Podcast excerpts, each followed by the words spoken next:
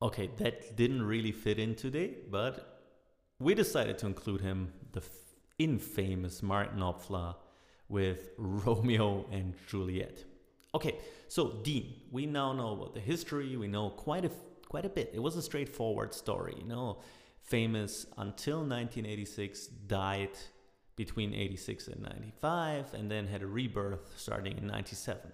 And then they started to make other things like, well, first of all, they have their electric guitars, and one thing that's peculiar about them are the Floyd Roses. Floyd Roses means that you have those whammy bars, if you want to call them that, or tremolo bars that you can fully bend as much as possible, and they're actually even all the way connected to the headstock to to perfect the way the tremolo is being used. But they also make acoustic guitars, and they also make basses, and they make acoustic guitar amps.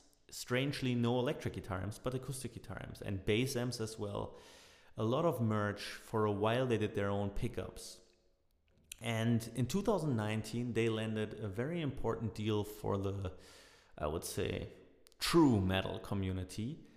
After 21 years or 22 years, I think, of him being very true to Dean's very big competitor, BC Rich, who we didn't cover today because they just don't have that many endorsers anymore.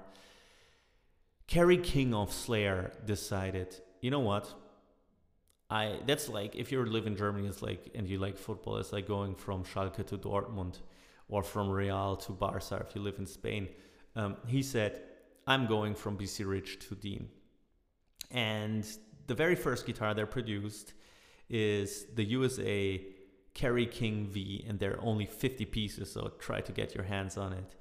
And you know, as a tribute to that, and also as a salute to BC Rich because it's a quite awesome company in a way if you like these kinds of guitars.